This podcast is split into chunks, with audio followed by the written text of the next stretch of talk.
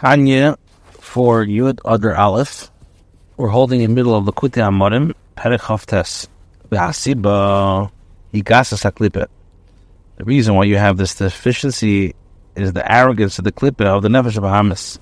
Shemagbi atzmal kedushas Nefesh Elokis, which exalts itself above the kedusha of the light of the Nefesh Elokis.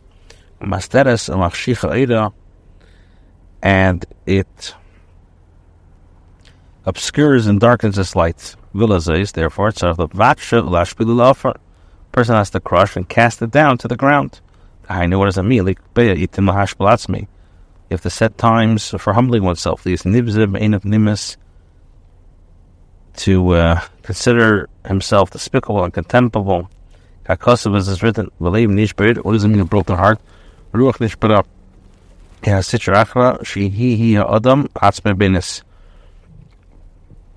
A broken heart leads to a broken spirit, the spirit being the Sitra Achra, which is the case of the Beinanim, in the very man himself.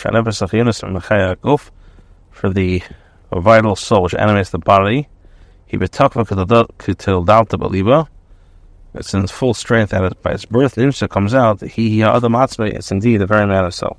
And. With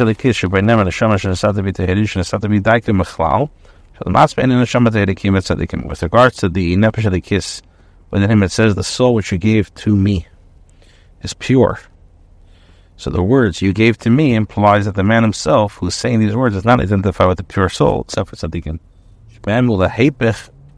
For them, it's the exact opposite. She never shed a. Who are them?